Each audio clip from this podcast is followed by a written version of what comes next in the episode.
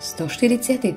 žalm, 6. verš K Tebe vystieram svoje ruky, k Tebe svoju dušu ako vyprahnutú zem séla. Nie dávno som navštívil dekana jednej skvelej americkej univerzity. Pozreli sme sa von oknom z jeho kancelárie a videli stovky študentov kráčať na svoje prednášky. Opýtal som sa ho – čo je na tejto univerzite najväčším problémom? Po chvíli zamyslenia odpovedal. Prázdnota.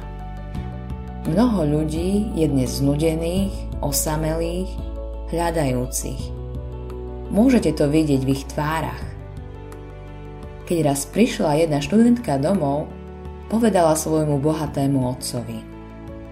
Otec, chcem niečo, ale neviem, čo to je. V súčasnosti je to pravda o mnohých ľuďoch.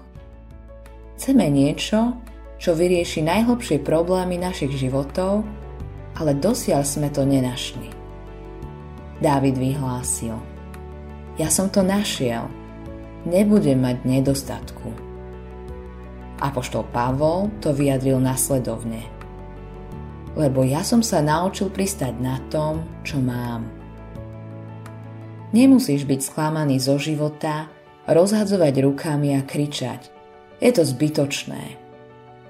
Môžeš mať Boží pokoj, Božiu radosť, Božie šťastie, Božiu bezpečnosť a tvoj život môže byť vzrušujúci.